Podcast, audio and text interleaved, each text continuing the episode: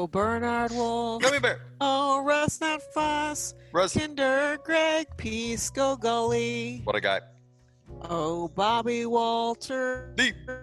There's Joshua. Bow down to Ja. Bowden Trevor. Smoking Got a Pullman. Spark it up. Sean Weedman. Jeffrey Cottonmouth Caldwell. Him out. Diane Fingers. Stein. David. Pasta as big as your Christmas tree video. Hey. Oh, Justin Knowles. Oh, Blake Quality. Masterson. Oh, Ingrid Gerard. Rudy from Right. CascadeHikerPodcast.com. Rudy. Oh, Pat the Bouncer Dixon. Oh, the weekend. Stephen the Hustler Russell. You gotta know when to hold. Hammond the Brood Bruce. Brood. Renee Shira Patrick. See in a few. Wesley the Haggis at Big Greenwood, Kevin. Chickpea Cross, and Sasha Honey Duke Tebow Good Dutton, recovery. Williams Tommy, Tim Tebow. the Meat Popsicle Steven, Joseph Pecaro, Brandon Lost Possibly, Big. Shira Switchblade, and Brian Lady. the Big Mac, the McNamara. Big Mac. Patty, Sisu, Matt, Tiscala, Phil. Felipe, Gilbert, Dave, G- the Geode Hill, Steven swept away, but last. CBS. Y'all called me Robin, so I'm going with that from now on. Hood. Hood. No, Sheboygan Brewing Pits, Sheboygan. Rachel Dye, Bama Dye Merchant, Go Eric Gators. Adequate We're probably gonna Johnson, Dance, um, Son, Martin the Rawest, Water Swain, Ross. Water. Richie, Richie, Mule, Mule Glasgow. Thank you for the Maybe. coffee. Mark the Nuclear Ooh, nu- Farmer Homer. Nuclear farmer. Oh. Sarah Compass Haynes, Eric Roberson, Daniel Fundip, Sharp Kill, Bill Cottrell, Bob KB. Death Marth Trombley, DMT, the God molecule. And our one-off Mike Scouts Honor Matthias.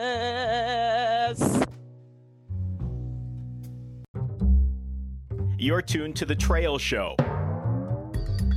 Get on the trail. Long time listener, first time caller.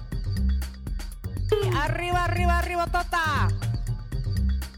It's The Trail Show. Bam! Ah! Featuring Lawton Disco Grinter, Never slap a man who's chewing tobacco. Felicia POD Hermosillo, I'm against historical trash. Mike D'Lo Di Lorenzo, Embrace the brutality. Junaid Special 41 Daoud, And I can't help but think that, you know, Trail Show Bob.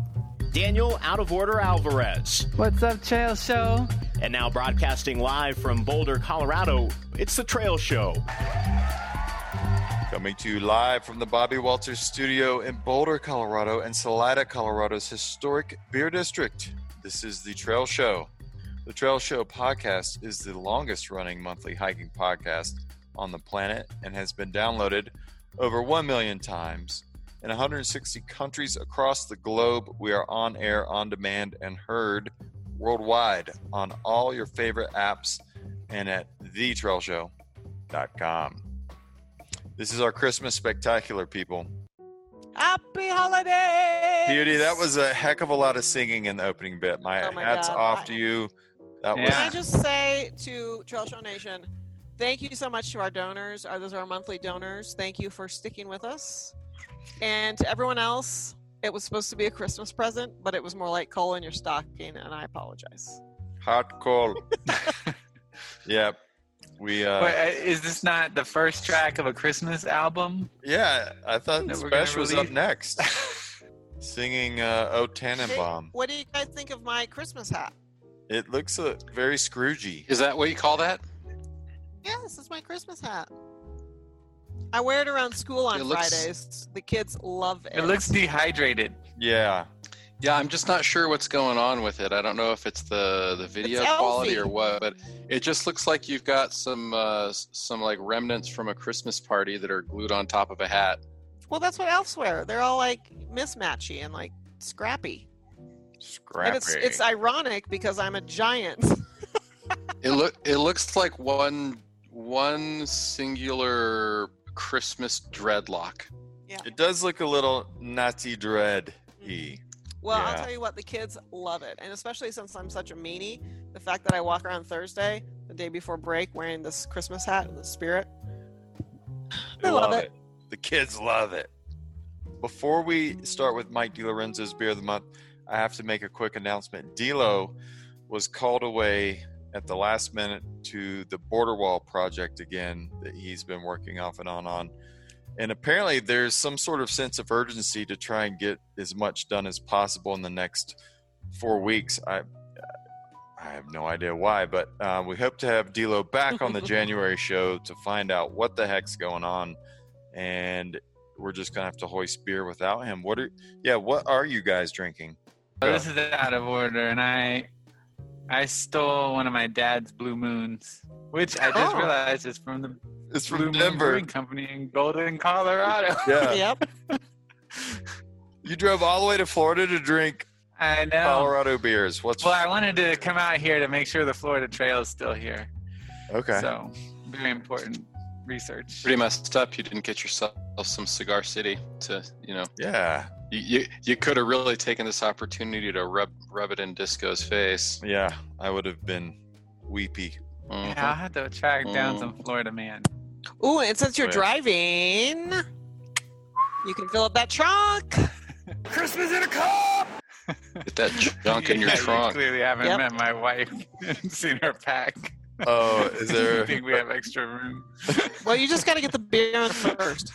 the Happy Hops IPA from Russian River Brewing Company? Some of you may know that name.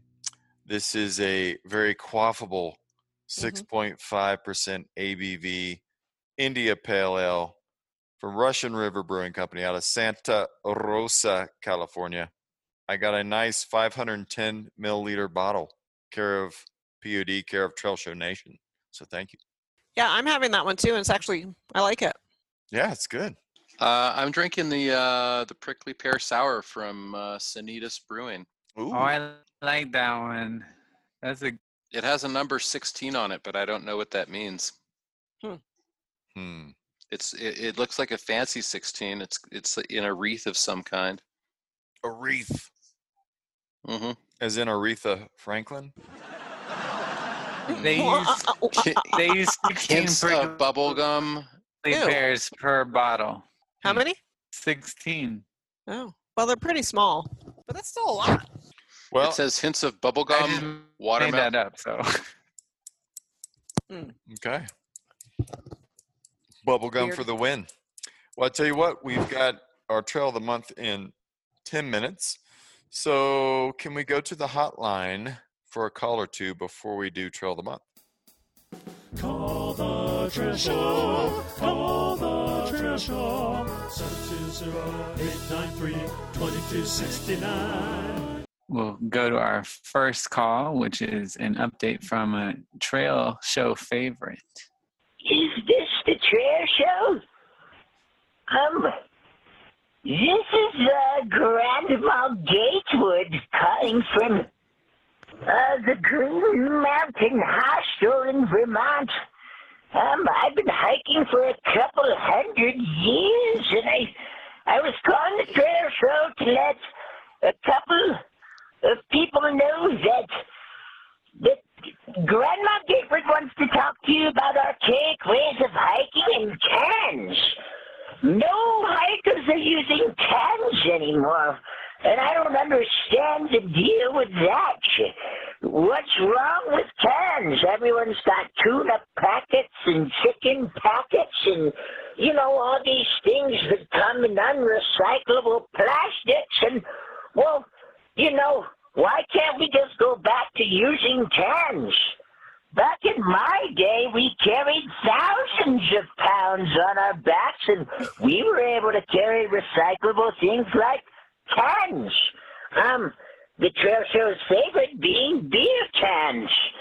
Anyways, if you would like to put it on your show or program or whatever you're calling it, you know, I'm 275 years old, and and so I don't know all the the jargon and lingo and ultralight jerk or you know who knows whatever kind of American Lent's doing these days. Uh, I just want people to know that there are plenty of uses for cans, and maybe hikers could stand to carry a little more weight and, you know, use something other than, I don't, uh, your grocery bag. There you go. From Grandma Gatewood herself. From the dead, ladies and gentlemen, from the dead. Cans. Um, is that yeah, an ask a cans hiker not bad. And you know the the great thing about cans is that if you just leave them there, they will become historical trash. That's right. Hmm. and then POD can appreciate them. I can. We have a, I'm an update too Yeah? on a friend. Well, maybe a friend of the trail show, but definitely a person of interest of the trail show. Hey, Trail Show. This is Joshua Bowden Kuja Bowden. Yeah! I just finished listening to episode 99 about the hero, and uh, I heard you guys talking about Meadow Ed, if he was alive or not. Well, I can tell you that as of April 2019, I think, I met Meadow Ed. Um, I had just started the PCT, I guess, that day. It was the 26th, but got to forget the name of the campground. It's 20 miles in, and there were a bunch of people doing some trail magic. There were some kind of leftover people that wanted to do some Ad Pacifico type stuff. Since that wasn't going on anymore, they kind of were doing some trail magic right there. And Meadow Ed was there. I didn't know that was Meadow Ed, but that is, um, I figured out later that's who that was.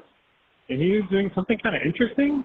He was weighing everybody, all the hikers that came through, because he was working on like a diet plan. Seems like the idea was you would hike for a month or two and lose weight that way if you're trying to lose weight.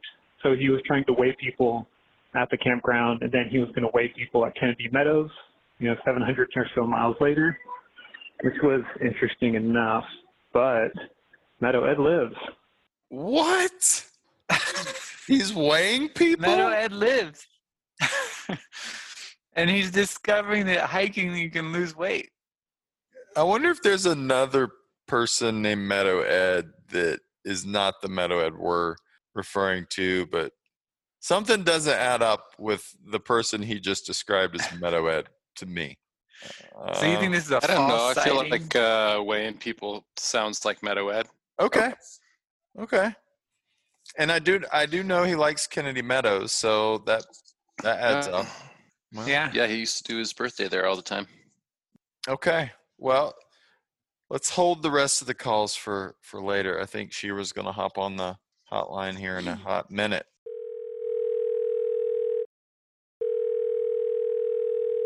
Shira, welcome. Nice to see everyone. Nice to see you. It's uh I was hey. looking at the archives and you were last on the show February of 2019 to talk about your work with Onda, the Oregon Uh, National sounds about right. Yeah, get on the trail, everyone. Get on the trail. That's right. Um, quick plug for Onda, O N D A dot O R G.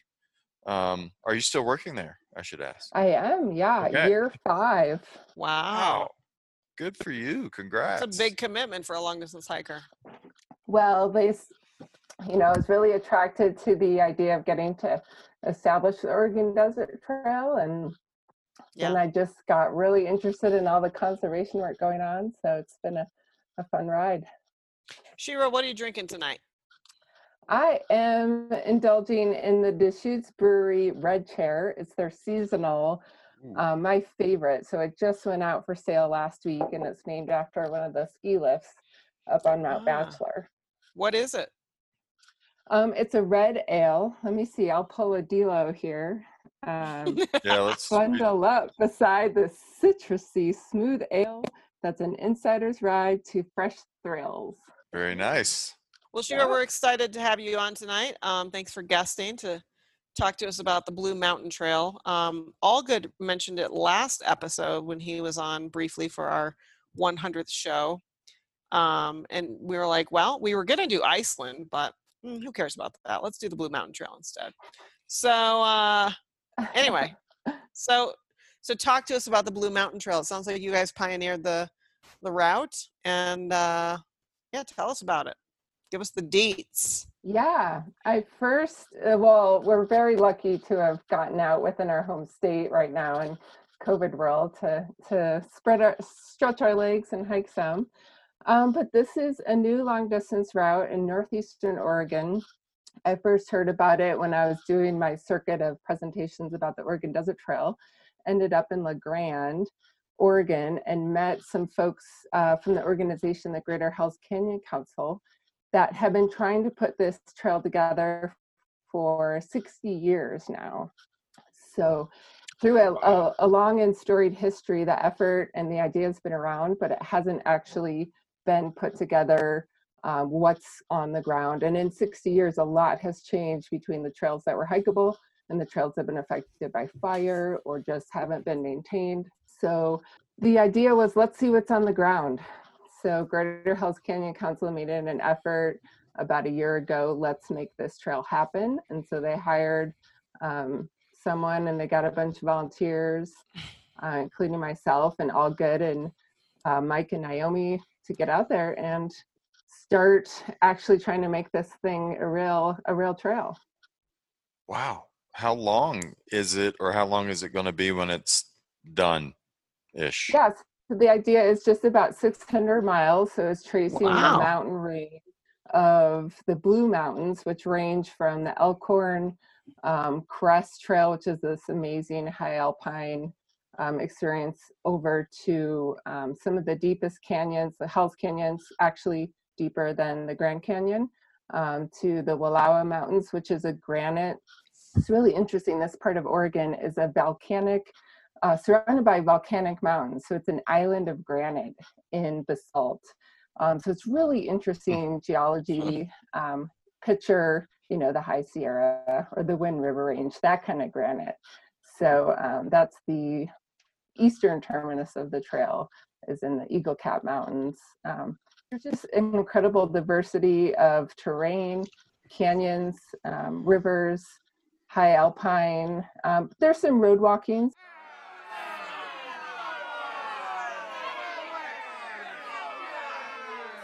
So right now, I don't even know the breakdown. We are trying to see what's on the ground, and unfortunately, a lot of these trails we, that were drawn on the map weren't actually there. so, Right. as many of you who have looked at a map and say, "Let's go hike that," we found either um, they were mapped incorrectly or potentially um, had been damaged due to natural disaster fire. There was a lot of flooding this year, which washed away some trails and then trying to connect those known sections with roads and um, a little bit of cross country here and there. But I think the long term vision is to open up those trails, rehabilitate those areas, um, find the trails that we couldn't find. There were some that we just couldn't even find traces of. Um, so Wow. open up what we can. Um, and then potentially there might always be a roadblock. I could see it be developing a lot like the Oregon Desert Trail, where I have alternates.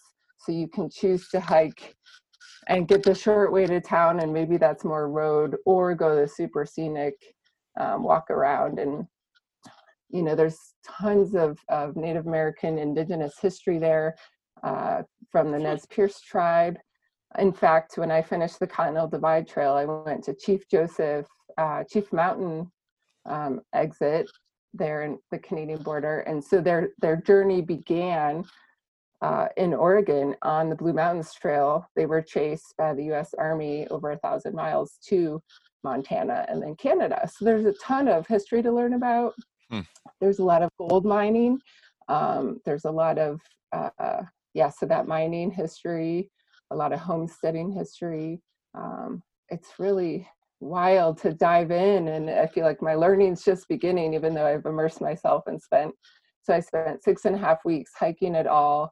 I Wow. started in August and did a hundred mile section between the town of John Day and the little community of Austin Junction. And then in October, I went to the other end and connected my footsteps to just about 500 mile hike in a month. Um, and I started soon after Whitney, or right around the same time Whitney um, Mike and Naomi finished. So we overlapped some. I started before they did, but I finished after they did. So we traded water data because we also didn't know what was on the ground. Where's the water? Is it reliable? Well, let's talk about that. So, what sure. I mean, Northeast yeah. Oregon, it's got to be dry ish. Like, what is the water situation out there? I was surprised at how much water was available. So, I was walking, there was a 50 mile ridge, ridge walk once you got up to Hell's Canyons. We are walking a thousand feet above the Snake River. Um, there were springs along the way, and most of those springs in October were flowing. So, I was. Mm shocked because the Oregon Desert Trail is just a few hundred miles to the south and has very little water in October or in the in the fall. And you can't rely on the springs. So I was really pleasantly surprised at how much water there was hmm. um, throughout my hike. So I didn't really have a water have water stress um, oh. because oh. of that, even though I was kind of making educated guesses at where my next source would be sometimes. And you didn't have to cache any water, or anything like that? At some point, so Ron Moak uh, was supporting from Six Moon Designs was supporting. Um, we called them the Intrepid Trio. That was a name that um, one of the Trail Angels had designated for Whitney, Mike, and Naomi. So the Intrepid Trio was supported by Ron a couple times, and so they at one point up on Hat Creek, or not Hat Creek, on Hell's Canyon. Uh, they left me some water where we thought it might have been a dry stretch. Turns out it was not. There was a a spring like less than a mile from where they trap water for me. But um, so then I. so yeah, so if, was, if I'm hearing you correctly, they did a supported hike and you did an unsupported hike. Is that is that what I'm hearing? I mean, I, I just you know. No, I didn't have anyone meeting me in a sweet sprinter van um, with beer and food, but I was helped out by quite a few people I had mailed resupply boxes to several folks, and then they met me with snacks and beer on the trail. So it's it's very similar in a way. It was supported, but I got a ton of support by the folks that work at Greater Hell's Canyon Council and their board members, and also there was a lot of curiosity.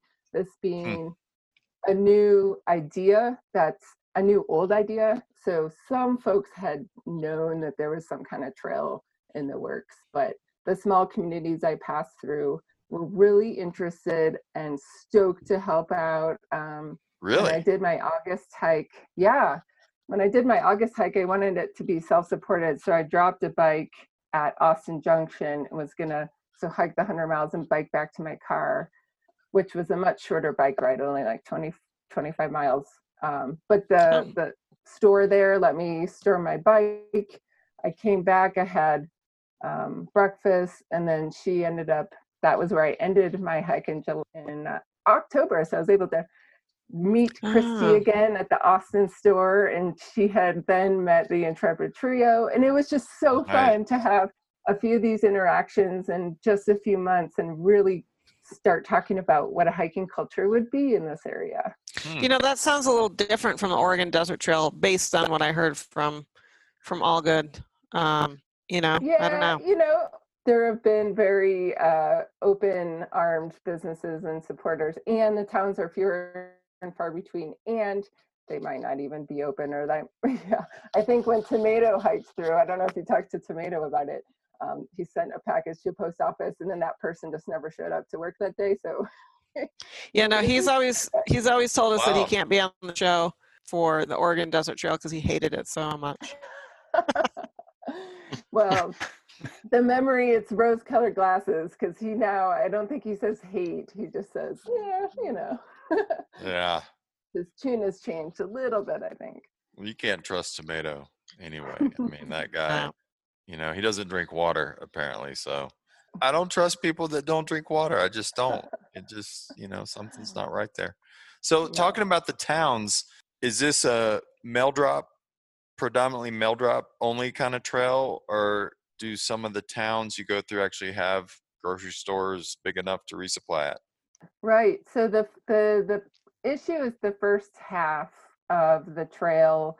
Um, unless I had sent resupply boxes to actual people who met me, um, there were no businesses, no oh. no infrastructure. Hmm. But the organization is trying really hard to identify you know this as potentially a business opportunity.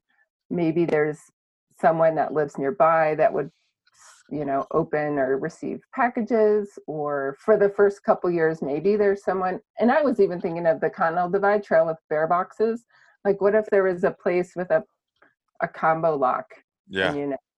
Someone would drop it off and you have the combo and you come pick up your your package. So we're i'm trying to help them and and the other accomplished hikers we're trying to help them think through this and and create this trail and have have it be through hikeable. Because we thought you know if we can hike it all then it's done. Like it's doable. You can do it and that's just figure out how to make it easier for the next people and smooth out some of those rough edges. Um, but then you get to towns like La Grande, which is has a Safeway. There's a university there. There's a brewery. La Grande is amazing little town. It's right by a ski resort, Anthony Lakes, which you hike through. Um, there are businesses that are only open seasonally. So if you're, you know, in October, a lot of the businesses, maybe seasonal businesses, were um, closed or had reduced hours. So I think you're when you're hiking will play into that, but mail drops as well. Uh, it was a combination of all of that. So you mentioned you did a section in August. Like, what's the season for the trail, and was August a little warm out there? August was very warm. It, when I started in John Day, um, so I it's also starts right from town, so you can just park and walk Oh. out of town, which is I I really like that. That's great. 99 degrees when I left, and I had about Oh. a 4,000 foot climb. Oh my God. It Why? was brutal. Why And were it- you out there then? It was the only. It was the week I had asked off for. Uh, it was just logistics and timing. Oh, Um, and they had just chip sealed the roads with this black fresh tar, and then I was walking the first few miles on this black road in a hundred degrees. But fortunately, well, I also didn't know water, and I was carrying seven days of food. So I, I drove up partway and dropped water and food.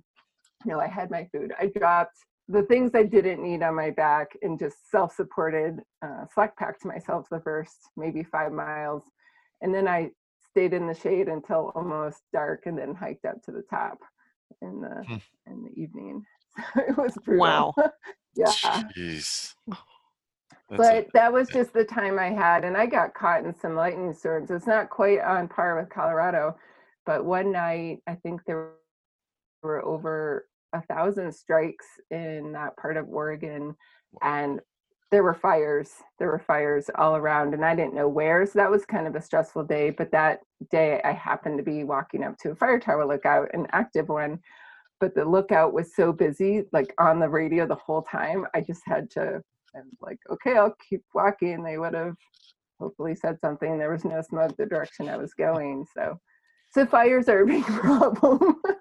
Jeez. yeah. And it, it was quite the fire season in Oregon. Well, everywhere in the West, it seems like this year. So I guess you kind of threaded the needle there, and you were your hike wasn't impacted by any fires. Well, the Intrepid Trio got caught in that that time because they started uh, beginning of September.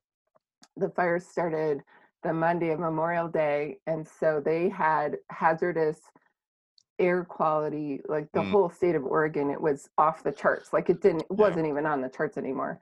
And so a few folks were, you know, checking in. Are you sure you want to hike? It's really bad. You probably don't know how bad it is, but they kind of they went slow and tried to be smart about it and Yeah. kept going and and then you know so i was hiking in the shoulder season. I think fall will be a great time. There's a few river crossings that Mm. depending on the there there's a free flowing river you cross and i think it could be an issue in the spring. Um so i think yeah mid mid to late summer and fall. I did get caught in some a snowstorm when i hit the elkhorn crest trail which is about 8000 feet and exposed like 20 some mile long crest trail um it had single digits but it was funny and then i went to get Oh my God. water from the lake nearby and it was frozen solid i just was like ding my pot yeah, it was a real cold snap for most of the month in October. It was warm. I had 60 degree days. I didn't have a frost the first three weeks I was out there, and then it went down to single digits. Um, but That's then I funny, so- in 60 degree weather on Halloween. So you, so you started beautiful. and it was 100 degrees right? And then when you finished, it was single digits, or well, I guess at the yes. one spot. Is that it- what kind of weather is normal for that stretch or average for that time of year? Good for that time. question. I don't know. I'm I'm not quite sure. That was um, I've been up to that part of Oregon before, but um, I think snow is not unusual in September. Um, much like Central Oregon, so I'm in Bend. Uh, we can get a freeze almost any time of the year. I think there are parallels, but we're a little drier. They have a diverse ecosystem. I think one of the most interesting things about this place, it's a biological hotspot and it's also um, super important to habitat connectivity to the Rocky Mountains. So this is the key Oh. corridor to go because it's along the Snake River, which runs into the Columbia to the ocean. So it is um, super important habitat, and because it's a climate refugia as well, so um, it holds a lot of that water. It has a lot of big game, still a lot of really important species there.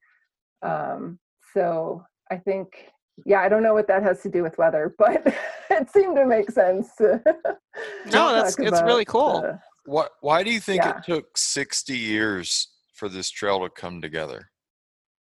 Well, the the the guys who were originally interested in creating it, um, in Dick Hensey and Lauren Hughes, uh, were just avid backpackers and horsepackers and lived in that area. But they had other jobs, so they were um, they were very active environmentalists. But it was just like time passed and families and jobs when this Yeah. is just a side interest.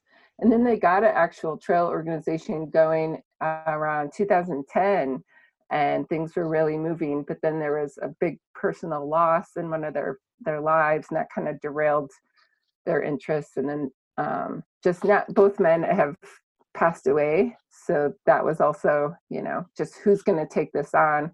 And so it was the Greater Hells Canyon Council deciding through a strategic planning process a few years ago yes we are going to do this. Like this is almost a legacy project. And it's a way to talk about what's important in northeastern oregon. Not a lot of folks go to eastern oregon even though it's amazing. Um, so a way to talk about what's important about these places about the snake river. So there are um, you know tribes trying to and, and conservation groups and a lot of individuals interested in removing the dams on the snake river which are hampering the salmon ability to go upstream and um, you know a food source for a lot of a lot of people. So there are a lot of important issues a lot of logging issues and um, yeah so again much like the oregon desert trail like can we connect hikers to some of the conservation issues in these places? Because i think you know a lot of us uh, believe it's time for hikers to take a more active role in the places we walk through uh, and spend time in so Mhm. Do you hear that, Buck Thirty? Do you hear that? Don't just be a taker. He's got in earplugs. He didn't hear that at all. oh no He was too busy mowing down on his, you know, little Debbie resupply. Anyway, um, Shira, what's the website for um, the trail organization? hellscanyon.org Okay, hellscan.org. Hellscanyon And you have an online journal, i do yeah shirahikes.com shirahikes.com. so have Cool. and i know whitney's working on his blog all good's working on his blog so um That'll be hard yeah, to read though there's- with all the misspellings. Yeah, does he dictate that into his iPhone and, and let like do the audio to speech conversion? Like, what happens? I I don't know. I hate spelling too. Spelling's my best. Spell checker's my best friend for sure. We need to get you might catch Whitney. a Uh, few errors. we need to get we the trail show needs to give Whitney a, a year long subscription to Grammarly as a Christmas gift. But Oh man, we're just beating on everybody idea. who's not here. yeah, that's what we do. That's right. Is there anything else about the Blue Mountain Trail you want to get out there before we move along? yeah, so we're in a strategic planning process. I've joined their trails committee to help this become a reality. Um, so we'll have a clear path forward for next steps. Um, but I think hoping to have some some sections out uh, for folks maybe later this year. But I would expect uh, maybe 2022 to have the like a guidebook and stuff. Um, but we're Oh. working hard at trying to figure out what we need to do to put it all together. So stay tuned. Wow, that's great. Well, Shira, thanks so much for coming on the show. The website is shirahikes.com. Go check out all her blog posts about the Blue Mountain Trail. And um, real quick before we let you go, any 2021 plans, hiking plans? Um, no. I might do some pack rafting, but I know I'm not allowed to talk about no, that. No, no, no. We so. don't. This isn't a oh. pack rafting podcast. I'm sorry. No, no. So I'll take that to the pack raft show. Okay. Excellent. All right, Shira. Thanks so much. All right. Thanks for having me. All right. Happy holidays. Bye. You too. All right, folks. We have to take a break. When we come back, who knows? Maybe we'll have a little mailbag, maybe a little hotline. But first, we're going to have trail news when we get back, so don't go anywhere.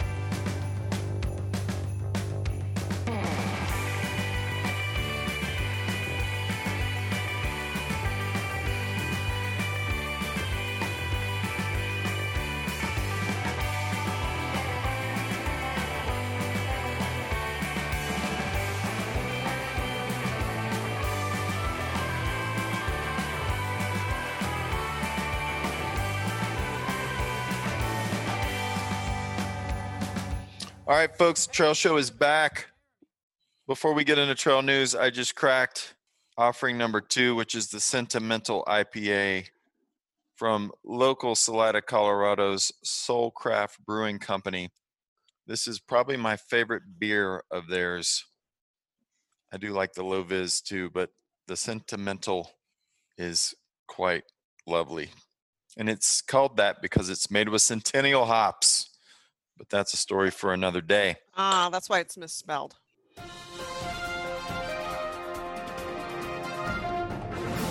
Ladies and gentlemen, tonight we have trail news with Special 41. Here it is. All right. Well, I'm I'm drinking another beer too. I'm drinking the Sippin' Pretty Fruited Sour from Odell Brewing Company. Mm. Um, let's see. Ooh. So, uh, you know, I feel like it's been slow, slow news, uh, uh, at least in the trail world. But there have been some things that have happened. I just happened across some little Reddit um, thread or whatever uh, that just talked briefly about the uh, PCT slash West Coast fire summary. And it's just a few quick lines, but I'm going to read it real quick because I thought it was uh, interesting. And this was posted by GenStar9. Uh, six fires crossed the PCT for a total of 81.08 uh, trail miles directly affected. Six of the largest 10 fires in California in 50 years happened this year. Four of the largest 10 fires in Oregon in 50 years happened this year. Two of the largest fires in Washington in 50 years happened this year. And the California August complex burned over a million acres uh, by far the worst uh, fire in 50 years. Jeez. So yeah, pretty big year for for for burning stuff uh, on the West Coast, and honestly, with that amount of that amount of uh, fires that happened, I'm a little surprised that it was only 81 miles of trail that were uh, directly affected. Yeah, you know, the fire situation, like there was so much going on, it was kind of not worth reporting. Plus, it was actually in the news like every day Yeah. this summer. But there were a few, um, you know, I listened to uh, NPR sometimes in the morning, and there were a few reports about you know they're checking in on different fires and and what was alarming was how like there were towns that just disappeared overnight so like several times this summer Yeah, I, if you remember, I think it was I think it was last year there was that town of Paradise that got totally wiped Mhm. out. Well, that that story on a smaller scale uh, definitely played out a number of times this year Yes. with with all of the fires. Uh-huh. I mean, here in the in the Front Range of Colorado, for m- most of the summer, there was smoke. You know, from some fires somewhere west of here, uh, whether that was ones that were right up the road or right over the hill, uh, or or ones uh, smoke that was coming in from um, you know some of the large fires all over the west coast this year. It's it's been a bad year for fires. Um, And gosh, I sure hope it's better next year. hmm on a whole bunch of levels. I went running a couple times with a Mhm. mask on. It was horrible. Yeah. Yeah, it's Not pleasant to run with a mask on. Yeah. it's just not. No. Uh, let's see. So um, I'm going to do another story. Let's see. This one is about uh, a a large um, amount of human feces and other overuse impacts that were uh, encountered in the Ice Lakes area. This is in the San Juan Range near Silverton. Oh, yeah. Oh, I've been up there. No. yeah. So I'm not Um, There surprised. was also there was also a wildfire that burned about 600 acres uh, near the the the trailhead there too. Um, but yeah, they basically were talking. This I, I read a couple of articles. I guess it was kind of a reprint. Um, but it talked about this summer it was 400 to 600 hikers a day every day of the week, uh, and a lot of people walking and exploring off trail. Oh my um, God. And obviously, in an area that's like a high alpine sensitive Oh. all high alpine areas are sensitive environments alpine in, in- environments are sensitive and so Yeah. if you can just imagine any alpine area that you know that's pretty and then it getting trampled by 400 or 600 people a day up there you know get uh, e- e- even even if they're trying to not be high impact and stuff like that 400 to 600 people a day every day That's you, you're gonna see you're gonna see a lot of impact. And then there were people that were uh, you're not supposed to camp next to the lake. People were camping right next to the lake. Of course. uh, and since there's really nowhere up there in terms of bathroom facilities people were just doing it right next to their tents and since their tents were right next to the lake Oh. Oh. obviously there was You know, like it's Oh, really people were just uh, and and then fires. Uh, people were building fires um, uh, uh, up high as well. Uh, fires have long-reaching impacts in the alpine environment. If you scorch alpine soils, it can take over a decade for for those soils. It can take decades uh, for Yeah. those soils to to regenerate. Um, and, and, you know, and if you do it on like a rock, you're going to scar that rock. Uh, You Mhm. know, we've all seen uh, black scarred rocks. So you, you we you can. It doesn't take a whole lot to imagine 400 or 600 people a day. Probably plenty of them with less than less than stellar leave no trace education or practices, uh, and and then uh, imagining how much how much pee and how much poop and how much TP and how much trash and how many fires and how many tramplings that that is. And I guess I don't I don't know what to say about this other than you Humans know this really this really does drive home the the importance of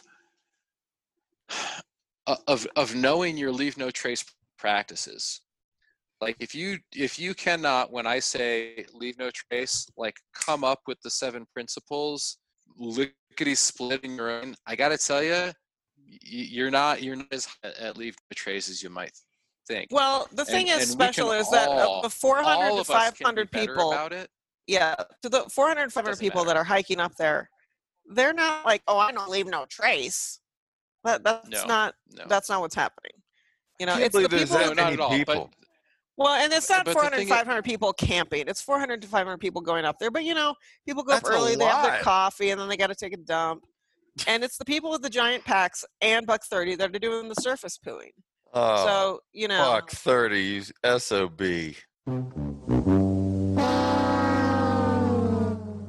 God. Well, in any case, you know, uh, part of part of leave no trace is being able to do effective communication with other people. In my opinion, it's not actually one of the seven principles, but you know, if you if you really want to be about uh, um, protecting the outdoors, I think it's important for all of us to be able to with a level head and and with some some knowledge be able to to engage people when when you might see them surface pooping or whatever the case may be Yeah.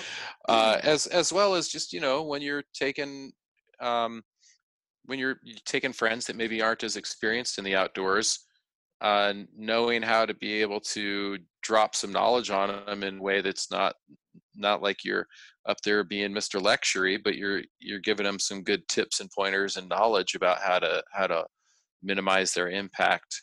Um, and and you know part part of this too is yeah it's probably a pretty beautiful spot otherwise you wouldn't have 400 to 600 people going up there every day maybe there's some other more beautiful spots as well that you can go to that are a little little harder to get to uh, and then you, and then you're spreading out and not having all, all but again, impact. you're you're So- you're preaching to the choir, and it's a good sermon.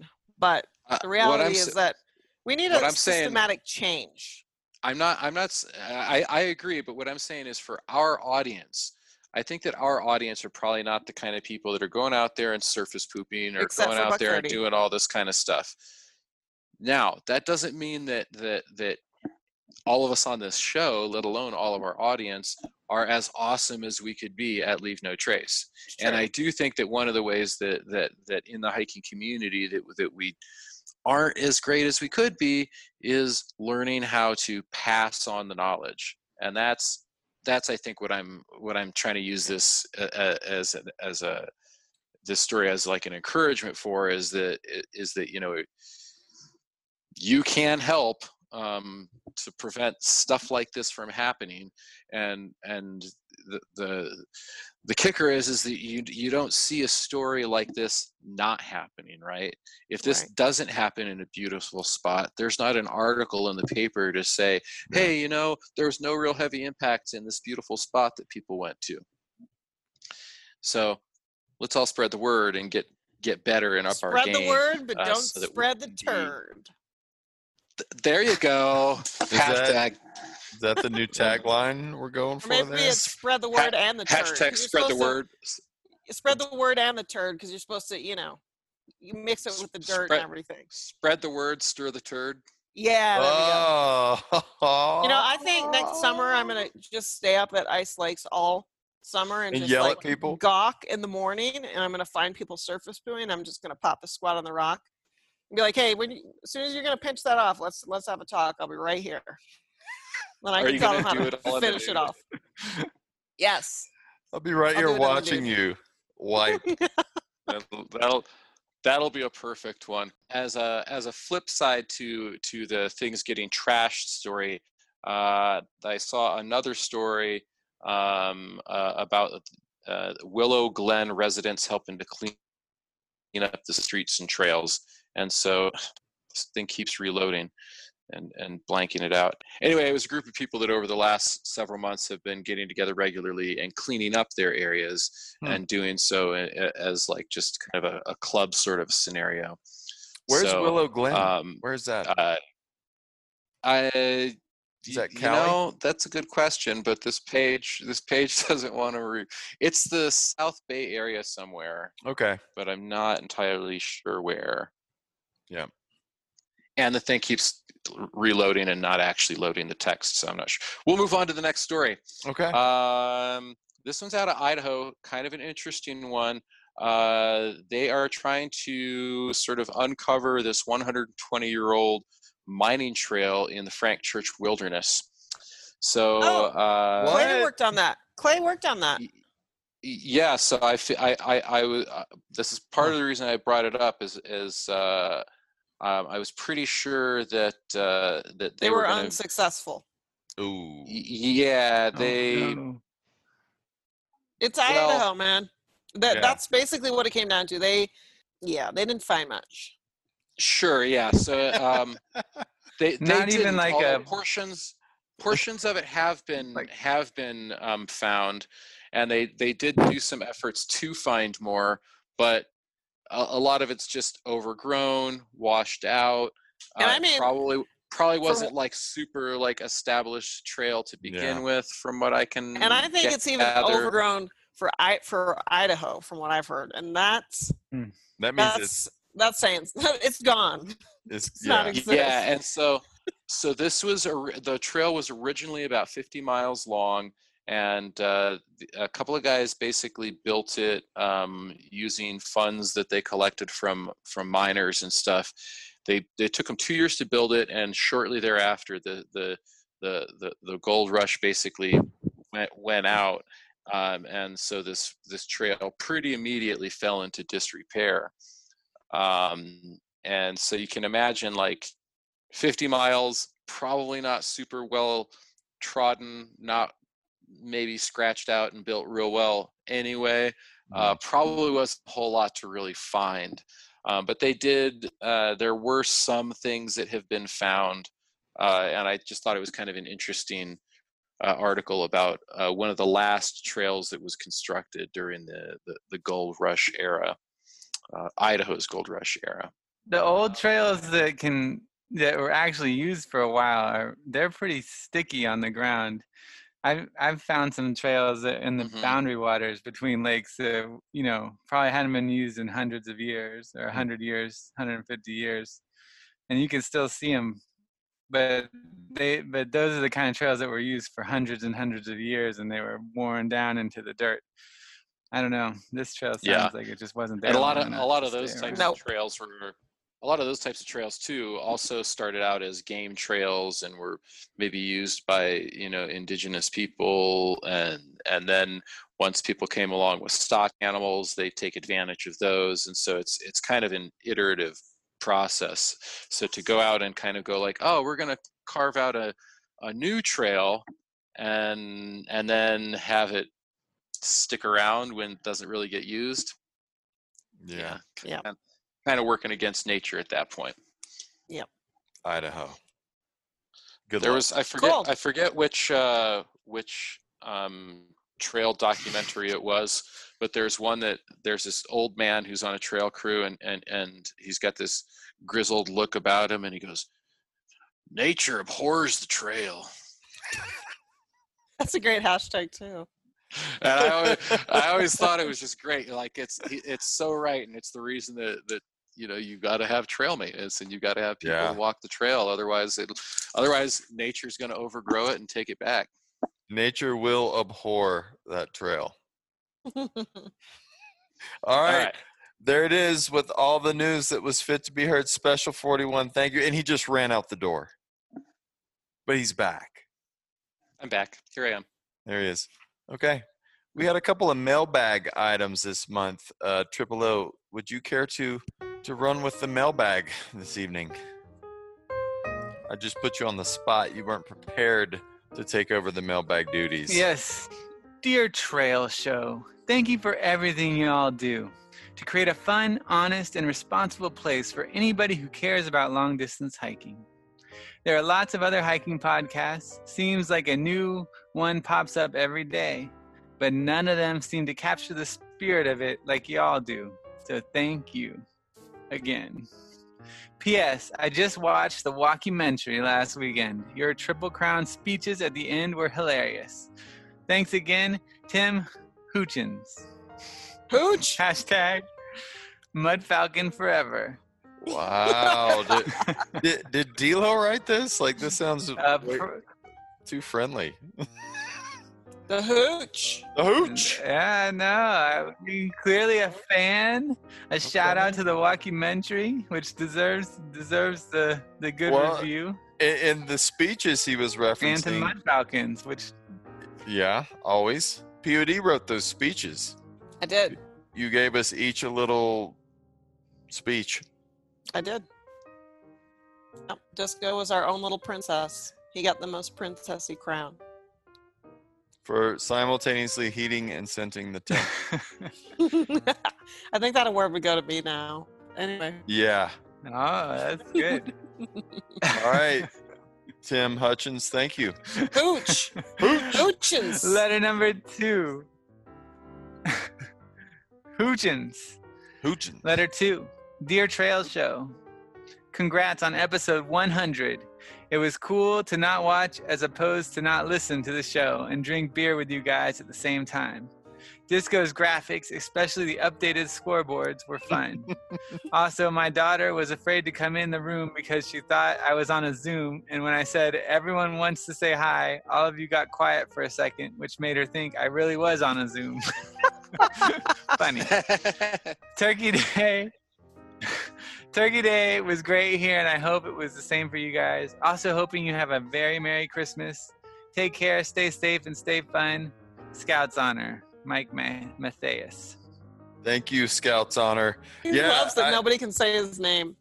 I um, so I, I've been learning Final Cut Pro X lately, and as I was editing the YouTube part of the, or I guess the video part of the show for YouTube, I started just adding more and more graphics and yeah i had a, a scoreboard going every time we would ask a guest like uh, okay here's your four choices. Do you sleep in the tent Oh, with buck yeah. 30 do you sleep in the tent with onion? And like i was literally keeping a tally as people answered and i don't think buck 30 actually won. I think it was a tie at the end. I'll have to go back and look. But um, a- a lot of people chose the ex lovers thing which i never that didn't make sense to me So like weird. I, Yeah. that'd be my last choice. But I mean, if you're pining over some ex, then maybe. but no, you had to. But the if you're It was ones that had done you wrong. well, Yeah. and it was all of them. So it's Yeah. not Yeah. like you're, yeah. Done you wrong. Yeah. Ugh, gross. I don't like want like ex lovers that you. I think I think people had with. different ideas. Yeah. Yeah. When I think of ex lovers, it's like a catalog. I think people had different ideas when you were like, made in life. "Can I sleep with all my ex lovers at the same time?" I think Ew. that's what they were thinking. gross. Ugh. I, I don't know. I don't understand that because like Hey, there's a reason we're not together anymore. like no, thank you. That's ew. I'm 44. I don't have that kind of energy anymore. Like, everyone's got their thing. I guess, but I mean, okay, so maybe throw me in the tent with like five new people that are all, you know, spicy and sexy, but like all the other people, they're all my age and older and all like wrinkled and gross. And like, I don't even like them anymore. No, ew. No, thank you. Tell us how you really feel. Also, uh, as an update, Listen up. there was an Idaho Wait, is this Mon- related yes, there was an Idaho versus Montana contest, and I think I gave Idaho most of the points, probably because I spent more time there.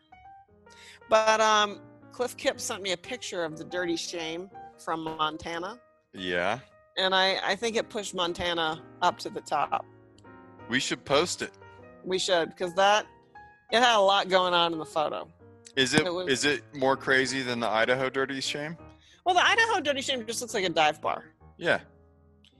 The Montana Dirty Shame has got a lot going on. Like what do you mean? There's a lot of flags.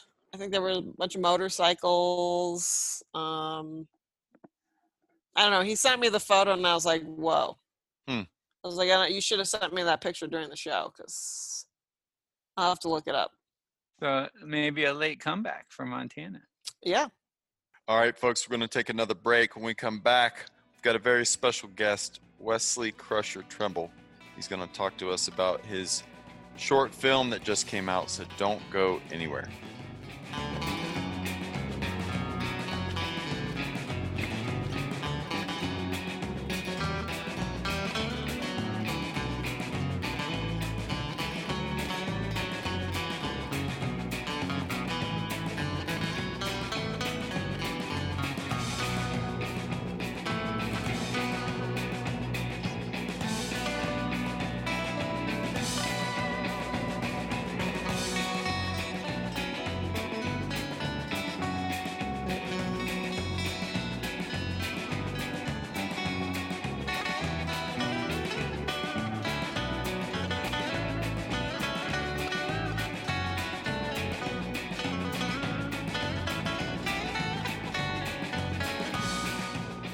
Hi, this is Tomato, and I never listen to the Trail Show.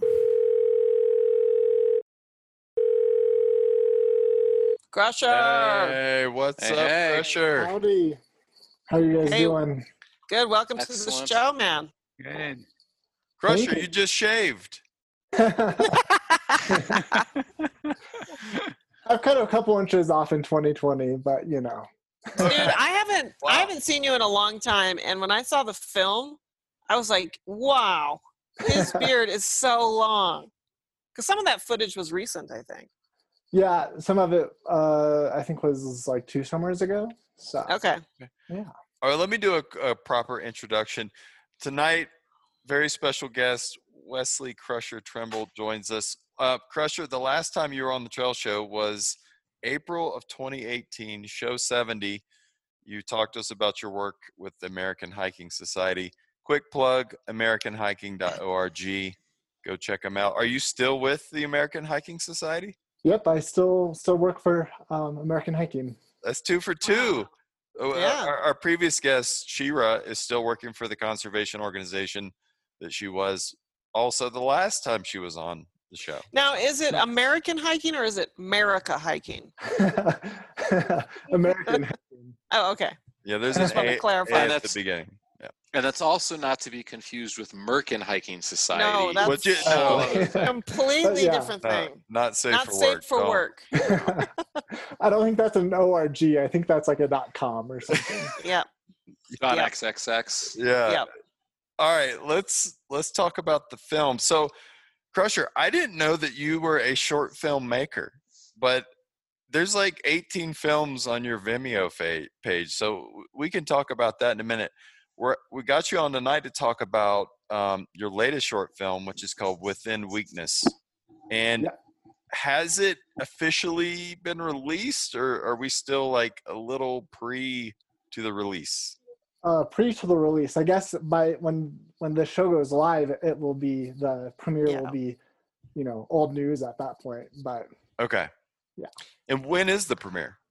the premiere is on December seventeenth, um, and I've um, reached out to um, a number of organizations that work on the 14ers. One of which um, is the Rocky Mountain Field Institute, and they um, kind of put together a, a virtual screening of the film. So I'm excited to uh, yeah have an uh, kind of a virtual premiere with um, with them.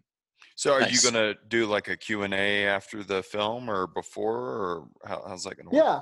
Um, it's so the film is only like 12 minutes long, so it's not Yeah. you know it's not a very long film. Um, but we're gonna do um, we're gonna have a panel with uh, myself and um, a couple other panelists from uh, the National uh, Forest Foundation as well as uh, the Forest Service, um, talking about um, conservation work on the 14ers, uh, and then there will be like a Q and A as well. So, this is like a warm up for you tonight. Exactly. And so by the time the show does come out, I think that will already have passed. How will people be able to watch the film um, when this show is aired and after? Sure. There's a couple ways. Um, for one, um, Rocky Mountain Field Institute will have it on their website. Um, and so it's going to be at, um, and I'll send you guys the link so you guys can put that in the show notes. But it's RENFI, so uh, rmfi.org, and then forward slash within weakness. And so that's just within dash weakness. Um, and then it'll also be on my website once it goes um, after the premiere, sometime probably in December or January, I'll uh, release it to the interwebs, uh, probably via YouTube and Vimeo, so um, people can uh, also see more about the, the project on my website, which is just uh, wesleytrimble.com, Excellent. Not katiegerber.com. Just No. just to make sure that Yeah. there's no confusion there. Okay, thank you. And just a footnote, uh, the Trail Show did make a donation to RIMFI since there was a suggested donation fee. So since all five of us watched it, we made a donation. So Yeah, I'm super ex- excited about that. Check that Thank box. you so much. Bet. So, so Crusher, tell us about this film. Yeah. Um, so um, I grew up um, or was born with a mild form of cerebral palsy that affects the right half of my body.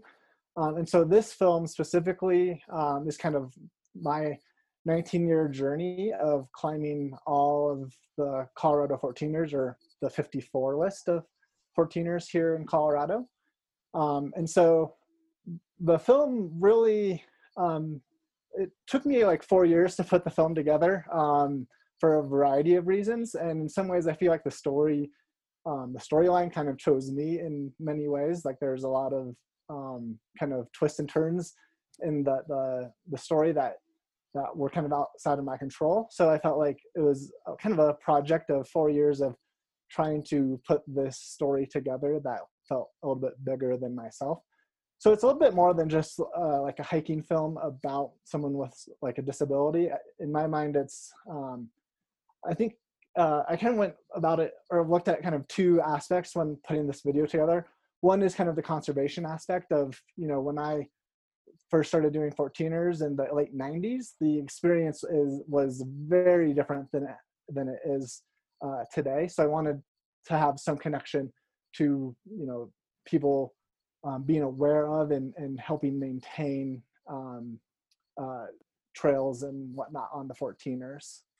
Um, and then the other component was like this kind of I've been playing around with this idea of this kind of like paradox, I guess you could say, between uh, strength and weakness, um, and that is kind of intertwined, um, and hence the the title within weakness. Um, for me, I feel like there's a lot of um, interesting kind of moments in the film that kind of that kind of kind of look at the difference between strength and weakness and how sometimes there's strength within weakness and then sometimes there's weakness within strength. Um, and uh, yeah so that's kind of the the overall gist of the film. Yeah like i don't know how much i should go into detail because you know it's kind of a unique film and uh, right.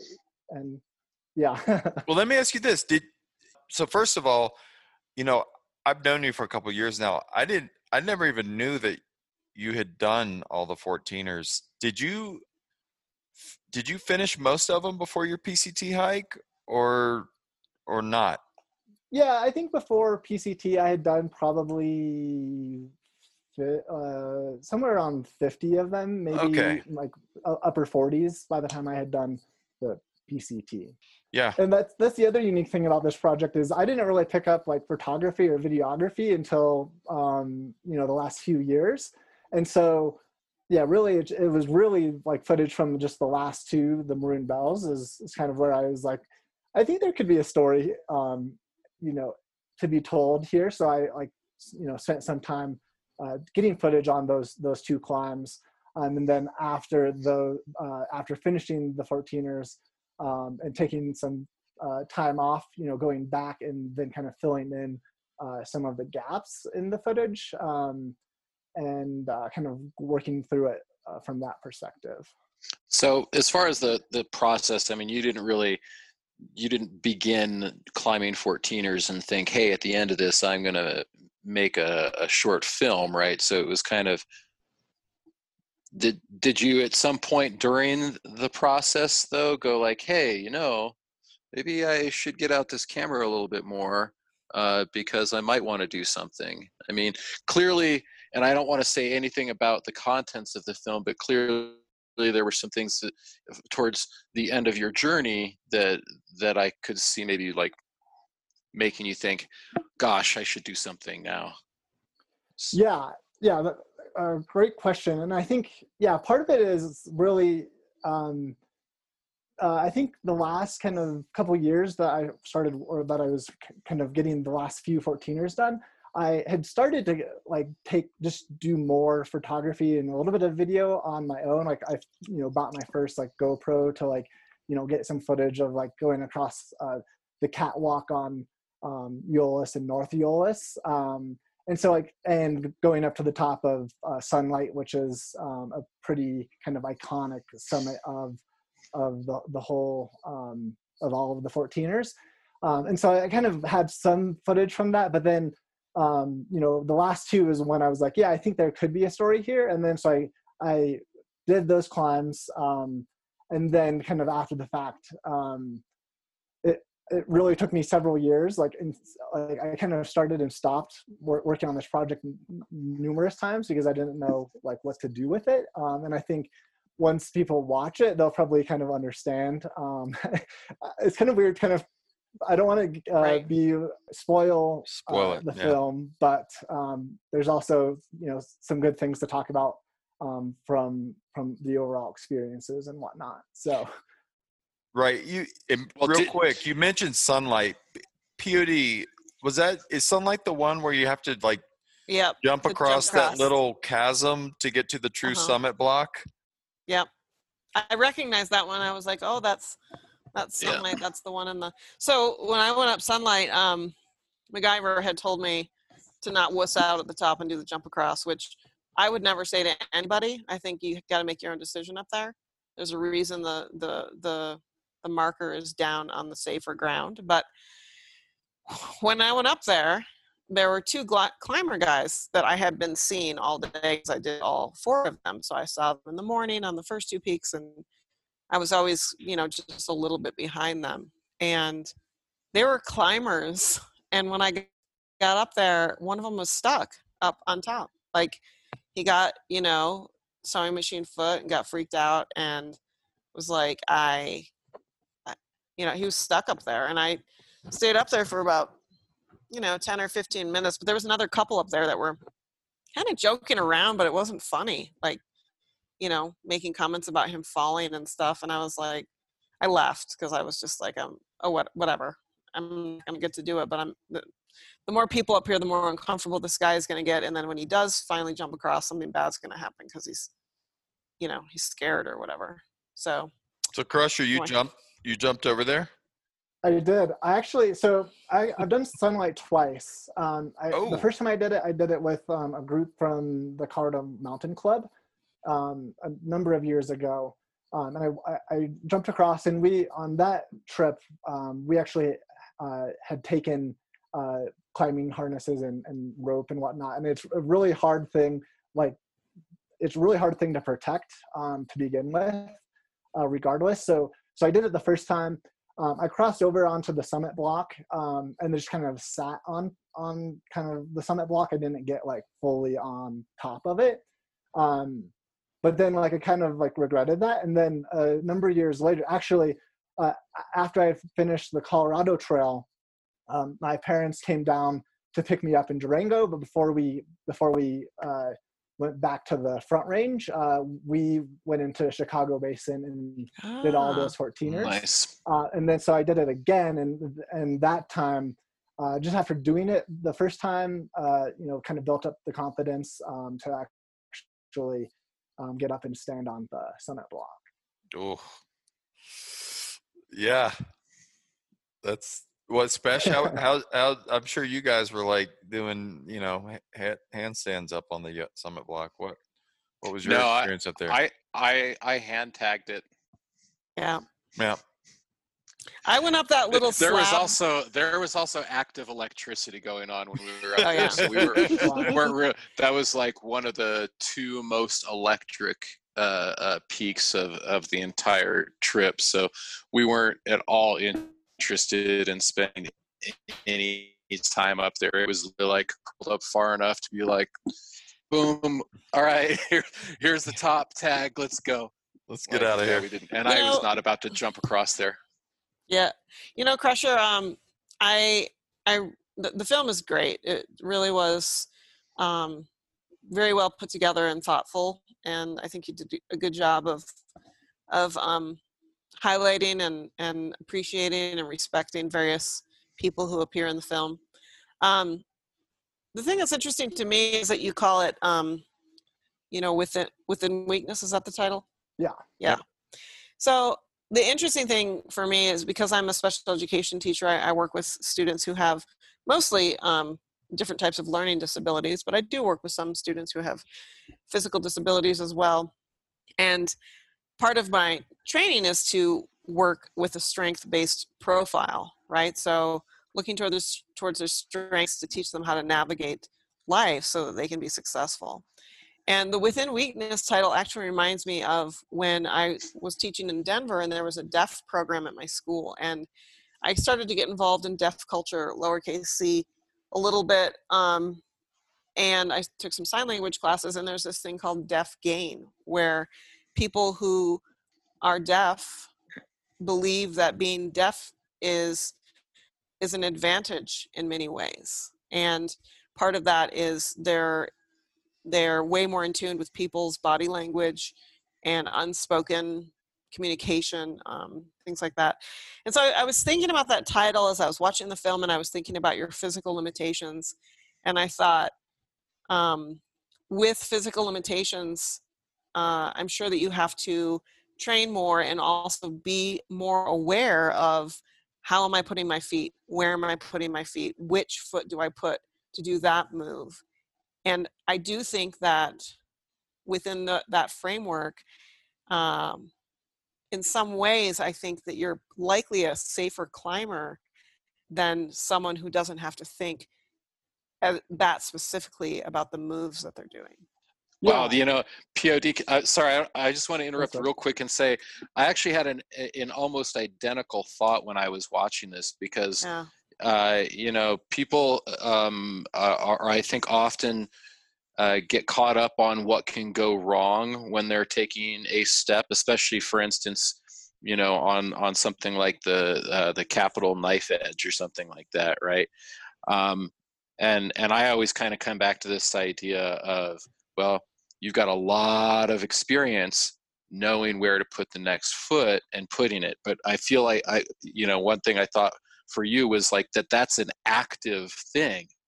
So that's it's fascinating, POD, that you actually had that same kind of kind of thought. It's such a interesting concept to me because I feel like you know I in the film I do talk a little bit about like managing the inherent risks of mountaineering. Like I mean, mountaineering is inherently risky like for anyone and then obviously with someone with a disability or cerebral palsy in, in my case like that is elevated and so i think for me it took a lot more like confidence building um you know it, it was literally a 19 year project you know started you know i started when i was nine um, it took many years to get into those class three and class four um, peaks um, and so yeah I definitely like I've never heard of the, that concept of uh, deaf gain, um, but it definitely makes sense. I can definitely uh, comprehend that because I think that's kind of like that in and of itself is like what I was talking about with the kind of the paradox between like mm-hmm. strength and weakness, like that there, you know, some people may have limitations, but there's like strengths with, within that that are kind of uncovered um, and, and revealed. And so that's very much kind of like my overall um, experience with the 14ers of realizing um, it's so interesting i think with with just our culture um, it's like we're very like like weakness diverse or uh, averse um, so we mm-hmm. really want to avoid weakness and we always like you know we always talk about our strengths and and we really try to put our best foot forward and whatnot but sometimes i feel like um I feel like, and, and I think this year, especially like with COVID, I feel like people have like experienced that like there is kind of this fragility with uh, humanity and as individuals that like I think is a little more apparent now than than like uh, pre-COVID, um, and, and that's very much kind of like my experience of like um, like being able to like sit with that um, and not necessarily feel like you have to like overcome cerebral palsy or overcome these things to to like find a fulfilling life that you know through these things that um, that like in and of itself there is um, an interesting journey to be had um, and that you know is part of what you know put or what made me want to put this film together in the end. Well it's really great i appreciate you sharing your um your journey i i, I do it's it's interesting what you say you know i I, I, do think that because we're a very individualistic society and a capitalist society, there's an idea of like always success, always growth, you know, and and and you know, even though we've come a long way um, with you know Americans with Disabilities Act and all those things, it's still um, I think difficult to have a disability and have people see you have people not see you as solely defined by that as opposed to the strengths that are inherent or a result of a limitation in another area.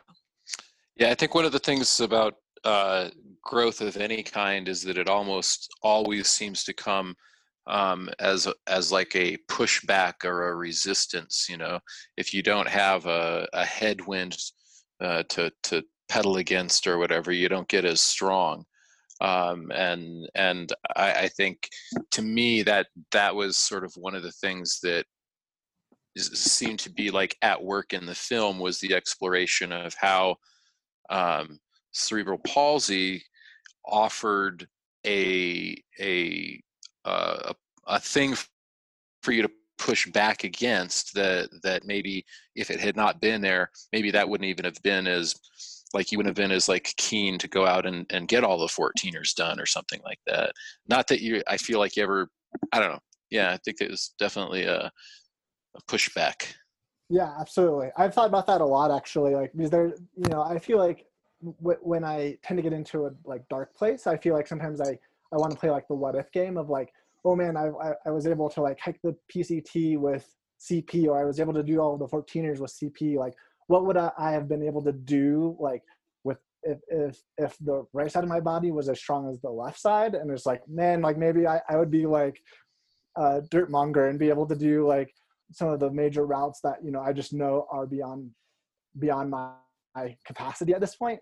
Um, and so i think part of that is like realizing that like i have to kind of like shut down uh, from being able to think or from thinking those thoughts uh, because i think like you said, said uh, or special that um, that like it's it's impossible to know like what would have happened. Like if, if i would have not had cp like if i would have had as much interest or drive to do the 14ers um so yeah it's one of those things that um, it's something that I've, I've thought about some but it, it, instead day, you would have just got into professional gaming and you'd be like uh, the the the number two ranked person at tony hawk skateboard game or something. exactly.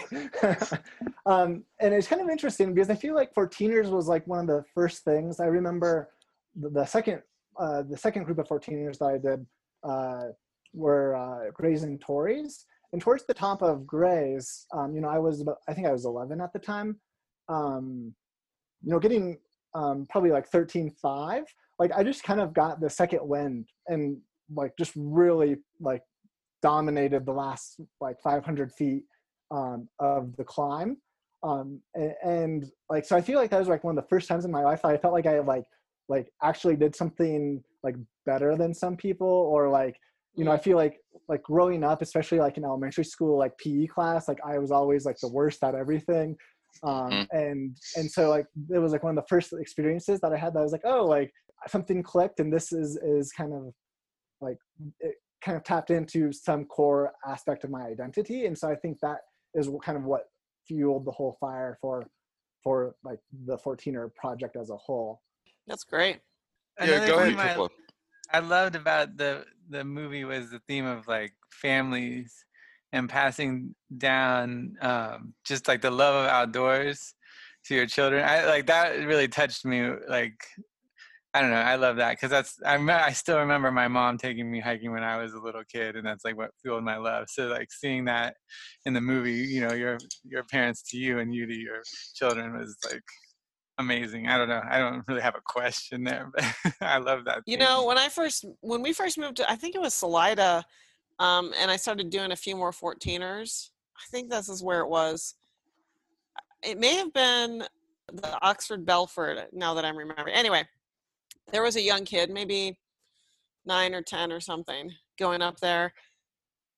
And we were all on the final bit together, and it seemed like he was struggling a little bit. And I was like, hey, good job, man, you know, whatever.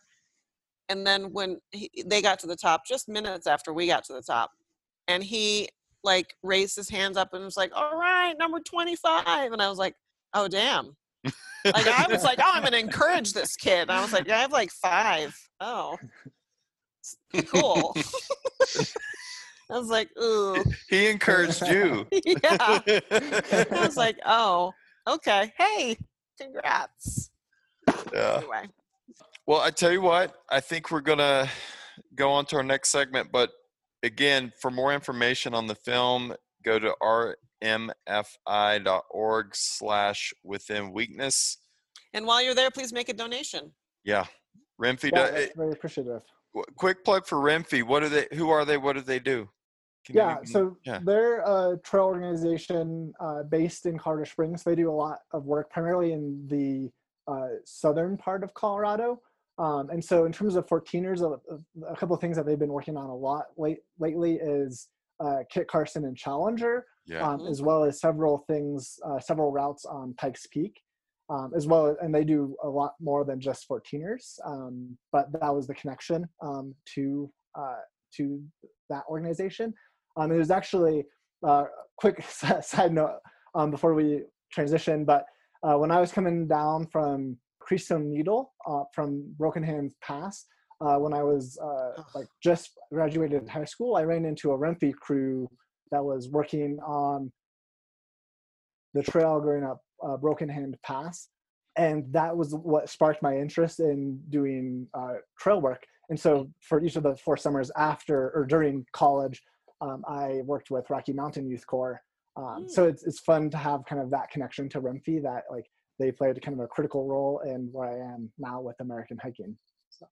well, I went up the needle this summer and I came down Broken Hand Pass, and Renfrey needs to go back out there. Well, th- saw- hopefully, what they're doing up there uh, at, on Kit Carson and um, uh, yeah, there's there's a, a section up there where peop- there's been a number of fatalities because Ugh. it's easy to lose the trail, and then when people try to get back to it, they so wow. hopefully yeah, the- hopefully some of the the work that they do up there can can help people stay on the route i think that's The actually one thing that's great about about donating to a, an organization um, that does work on 14ers like that is that you're you actually kind of are helping to save people's lives in a way because the it, you know in Yeah. some places like following a trail is nice in other places It's required. it's pretty important Yeah. For And. I also it it it's not only just saving people's lives, but if you for those of you who aren't familiar, for example, from the lake Willow Lake up to the top of Kit Carson, it's a mess. And the alpine environment is suffering because of the braided trail and all the Mhm. mess that's up there. And same thing with with Broken Hand Pass. I mean, it's just a big, you know, rotten slide from the top, you know, Mm. 400 feet down of just destroyed, it's just dirt because they're, you know, yeah.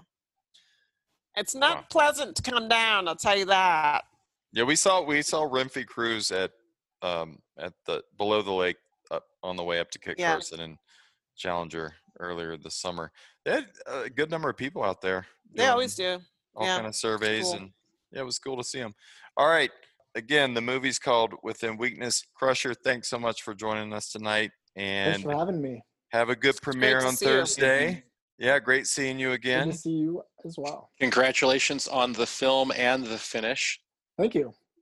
Yeah. Very good. And real quick, any 2021 plans, outdoor plans? Uh, n- nothing major at this point. Okay. Uh, with a three-year-old, uh, we, we took uh, my daughter backpacking for the first time last summer, so there will be Oh, cool. some backpacking to come. But now that she'll be spending less time in the kids' carrier, it'll probably be very short. But still looking to Right. to get out more. Um, probably spend most of the time in Colorado, but so nothing Yeah. major. All and I've seen lots of pictures of you carrying the child. You're a beast. Yeah. Thank you. Kids are heavy. How much does that kid weigh right now? So pack, uh, like basic pack uh, plus kid is approaching uh, the weight limit of the pack, which is like uh, four, uh, 48 pounds. Basically. Ooh. Well, and you know with carrying a with carrying a kid too it's not like you can can condense all of that into like one nice little uh, bundle Yeah, and stick you it in can't that put her in a nice little like right stack. yeah exactly you know It's it's kind like true. it's out there flopping around everywhere 48. yeah, absolutely. And and I also think it's uh, kind of interesting.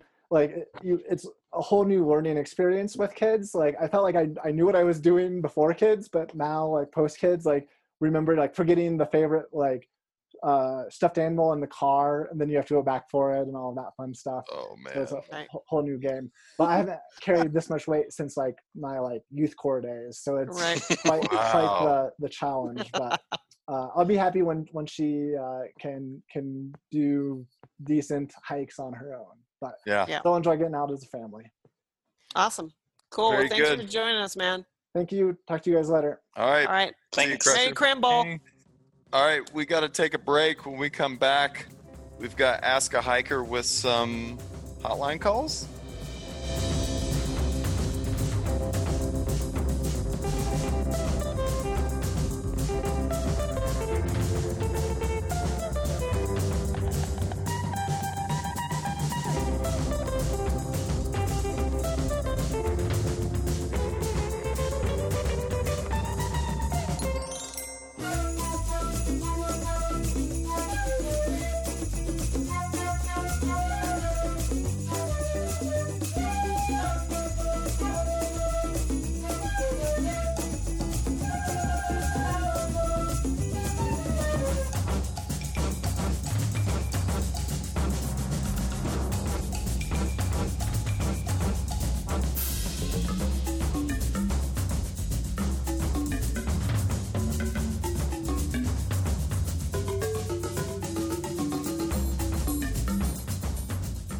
This is all good, and I never listen to the Trail Show. The Trail Show is back. Have we had any beer changes since the last break? I am still. I'm like sipping the last little bit of my sipping pretty. Yeah, I finished mine, but I'm trying to hydrate before I dehydrate. Wow, my beverages, it's kind of see through. So D'Lo is is somewhere south of us right now, um, on a border, and he's not here to do Ask a Hiker. But luckily enough, we had a couple of folks call in that are gonna, I guess, stand in for D'Lo. Yeah, yeah, it'll probably be much more direct than D'Lo, but here we go. What's up, Trail Show? This is Steve Swept Away Hood. What? Come on, I can't. It's it's too long. This is Steve Swept Away, but last TTS you guys called me Robin, so I'm going with that from now on. Hood. Happy? All right. So I gotta ask a hiker request. I think a year ago, I may or may not have hiked up and down Brasstown Bald, the high high point in Georgia, after parking in the visitor parking, which was a five dollar fee, but I only had two dollars in my wallet. Ooh. I may or may not have only put that two dollars in my wallet and then hyped it anyways. So please, Trail Show, what is my penance? I cannot live another day with this weighing on my heart. So I look forward to hearing from you, or at least I would if I ever listen to the Trail Show, which I don't. I've got good There news go. for mm-hmm. for Steve swept away last show, Robin Hood last balls, Steve swept away Hood. The good news is that there's a really good chance that at some point, probably the same week that he only spent two dollars on that fee, there was a guy who had a ten dollar bill. And even though the fee was five bucks, he didn't have a five dollar bill. So he put his ten dollar bill in. And not only did that cover the three dollars that Steve didn't pay, but it covered a little more. So I think I think he's in the clear. I think you know karma. I think he's okay. I think it's fine. I think it all evens I agree. out. I think so. yeah, I think you should pay when you when you have it, obviously, but some days you just don't have the right dollars in your wallet. Yeah. yeah one thing he could I do was for gonna say, penance is to like too much. pay. You know, the next uh, maybe next time he goes to a trailhead and it's five bucks. Eh, pay ten. Throw ten bucks in there. There's your penance. Yep.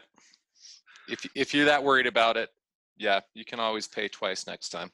Yeah. Or pick up some toilet paper that you see next Yeah, to or some party panties. Oh, actually, yeah, know what? Uh, yeah, strike everything that we've said. Your penance is to pick up some trash. There it is. Is There it go. is how many pieces of toilet paper per dollar? Is there a going rate? What about party Five. panties? It's per Well, I mean, like, li- you know what? Pound. I, I think that I think you'll know when you've picked up enough If it's trash. stained, to, it counts to a little more. Yeah. Yes. Well, it's heavier if it's got poo on it. That's true. I mean, when I play Trash Pocket, I always give myself extra points for anything that's big or gross. Yeah, definitely. I mean, when I'm shoving poo paper in my pocket, I give myself extra points for that because then I have to also pack out those pants and dispose of them afterwards. Oh my god. Okay, so All right, what else have you got? Three- Three pounds of toilet paper from a trailhead, and you're you're good to go. All right, here's the next uh, question. Hey now, there's Sweats over here. Peace and love. I just I'm stopping it for a second to point out to Trail Show Nation that every time Disco hears Bear Sweats, he's like a dog when they hear their favorite treat bag opening and their head shoots up. And looks around. oh, that's a Bear Sweats call. so you're doing love a good job, Bear Sweats. All right, here we go. Here we go. We're gonna keep going. Call in for some trail show help ethical debate. So is it wrong to cut some softwood trees in the holiday season that are clustered together, you know, thin them out a little bit, and bunch them with a couple other thinned out trees from ones that you don't think or you know aren't going to grow to be adult trees and make a uniformed Christmas tree for the kids, of course. Even if it's considered poaching in your local town forest. You know, we're just, we're just looking for some some trail show answers during this crazy time of year. Crazy year, all that fun stuff. Peace and love. Peace and love. Happy all the things. Say hey, Peanut. Woo woo. Be good. I'll be good at it. Be good or be good or be at good it. at it. I'm gonna start saying that to my kids. There's our hashtag for show 101. So there's a thing called timber theft. Um, I don't want to get too into the weeds with my line of work, but now I would just say that it's a bad idea to cut trees on property that is not yours if you do not have a permit. And Unless you're good at it. Eh. I don't I- know. you know, it's funny. I wasn't picking up on that subtext in what he was saying. I think it's great. but I say go for it. You know, if it honestly, if it was in the West, he, he said softwood trees, which means trees with needles. So pine trees, Mhm. you know, spruce, fir, blah blah blah. If that was Those in the West, spruce and fir are not pine trees. I know. I How know. dare you? How dare you? Anyway, she's trying to sidetrack me, people. I'm not going to let her get in my head. Okay. Uh, if it were in the Rocky Mountain West, I would say like that's probably good. Like we've got an overabundance of softwood trees from a hundred years of putting out every fire we can as quickly as we can. And if you're going to take out one or two, you know, thinning for wildfire mitigation is what pops up in my head. But back east, he's in Maine. It's a little bit of a different story. They don't have the wildfire situations that we do. Those forests in Maine are so dense. Come on. They are dense, but it's a town park. Like POD, come on. I say take them out.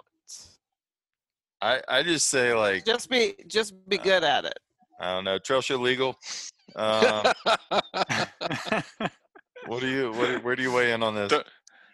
I, I think you know you gotta always think of like what if everyone did it so if Yeah. everyone was taking those trees you're gonna have a playing field pretty soon if Peace you're gonna love. take the trees anyway then i would be inclined to try and take them in a way that doesn't look like you took them so that others aren't encouraged to also take more trees But I appreciate that he took all the like trees that weren't gonna grow. You know? That's Yeah, kind of kind of mean- what we did for our Christmas. Yeah, tree, we did. We went out in our yard and we looked at all the trees that had a split top or were in the Some- shade some of a kind of bigger deformity. tree. Yeah. Yeah. Because those And- ones Yeah. aren't gonna make it. And we actually picked the one closest to our house, Yeah. which you know we live Fire in the- mitigation. Yeah, we live in the WUI, the wildland urban interface. So the less trees that are closer Hashtag to your WUI. house, the better your house has a chance of surviving the next wildfire. Good uh job, Bear Sweats. I want to send me a picture of your tree. Your tree made up of many trees. I want to see a picture. yeah it's like a franken tree it sounds So, so I guess we've decided to say you're you're either a scoundrel or or doing the Lord's work. Maybe Yeah. both at the same time. It's just perspective, you know. Yeah. Yeah. All right. Any All right. more hotline Ask a Hiker calls? Triple That is all. Okay. No more questions this month. Well, without further ado, we should do a, a quick gear review if we have one. But first, let's rock out. Let's rock out anyway. Okay. Who's got a tent stake this month? I have an idea. Okay. Not for this month, but for next month. But I'd like to pitch right now. Pitch it. Here's my idea. Okay. Next month, we review how we can use things that we got for Christmas as tent stakes. I like it. Mm, interesting. Okay. Try to try to find the most unlikely thing that, like, if you get ten steaks for Christmas, well, then obviously, you know, There's that. be. That there's that. This or is going to be poles. this is going to be tough for me because as a as a lifelong non-celebrator of Christmas, I don't really get many Yeah. Christmas presents. Uh, So- okay, there it is, So, right there. I- this Trail might Show be Nation. tough. Send Fesh tent stakes for Specialist the is gonna 25th. is gonna talk about how to use junk mail as tent stakes. Credit So card what you got to offers. do is you got to roll it up real tight and then dip it in the shellac. Yeah. Yeah. Unless that one aunt that still sends me a Christmas present comes through, I'm gonna be in trouble too. Oh, you know Tylen's gonna get you stuff for Christmas. Come on.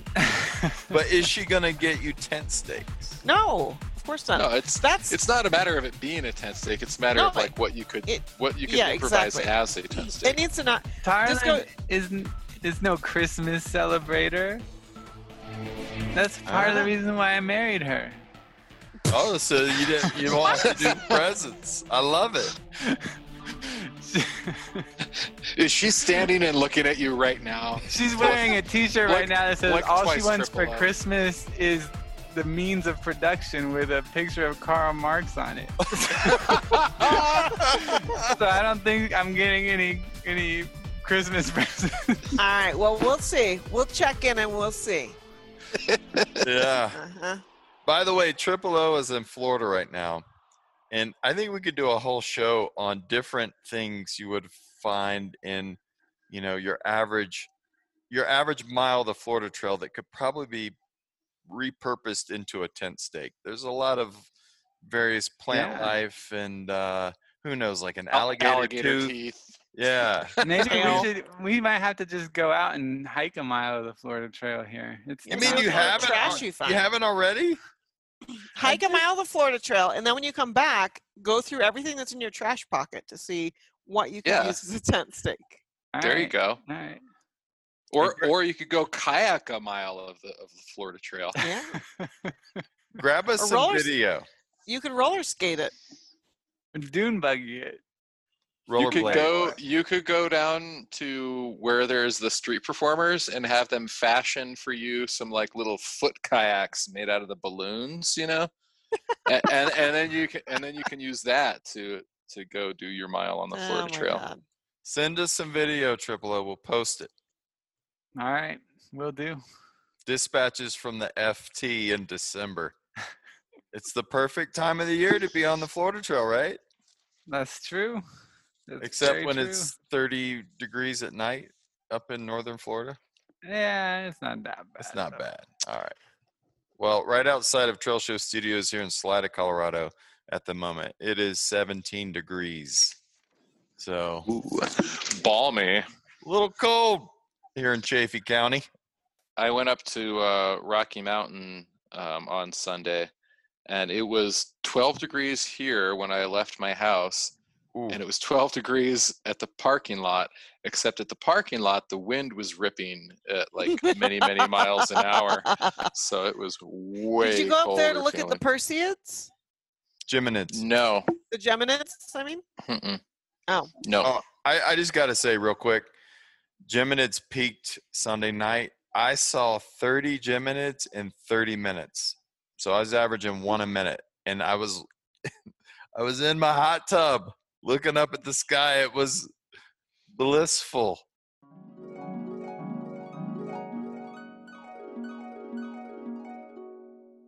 I've never seen that many meteors in like in a night ever. And in that short of a time span. Well, we normally can't stay up that long because it's cold, and we're like sitting in a camp chair with our sleeping bags, shivering. yeah. But it turns out when you have a hot tub, it's a lot easier to just hang out outside and look at the stars in the middle of winter. Who knows? Nice. That's a trail Well- tip for you. That's a Trail trail, tip. tip. Hot tub. It's like a it's like a new tub. feature of the hot tub. Yeah.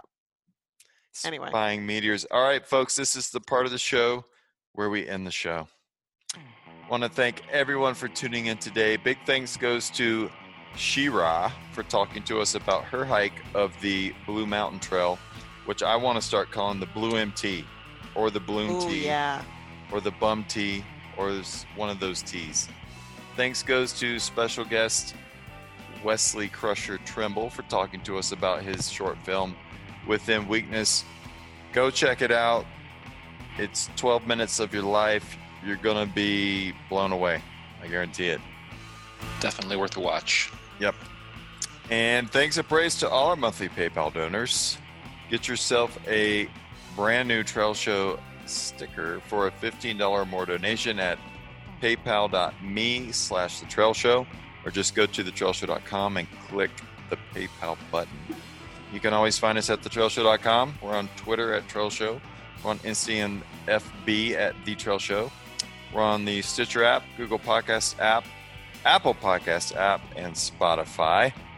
Another trail show has come and gone, and so has 2020.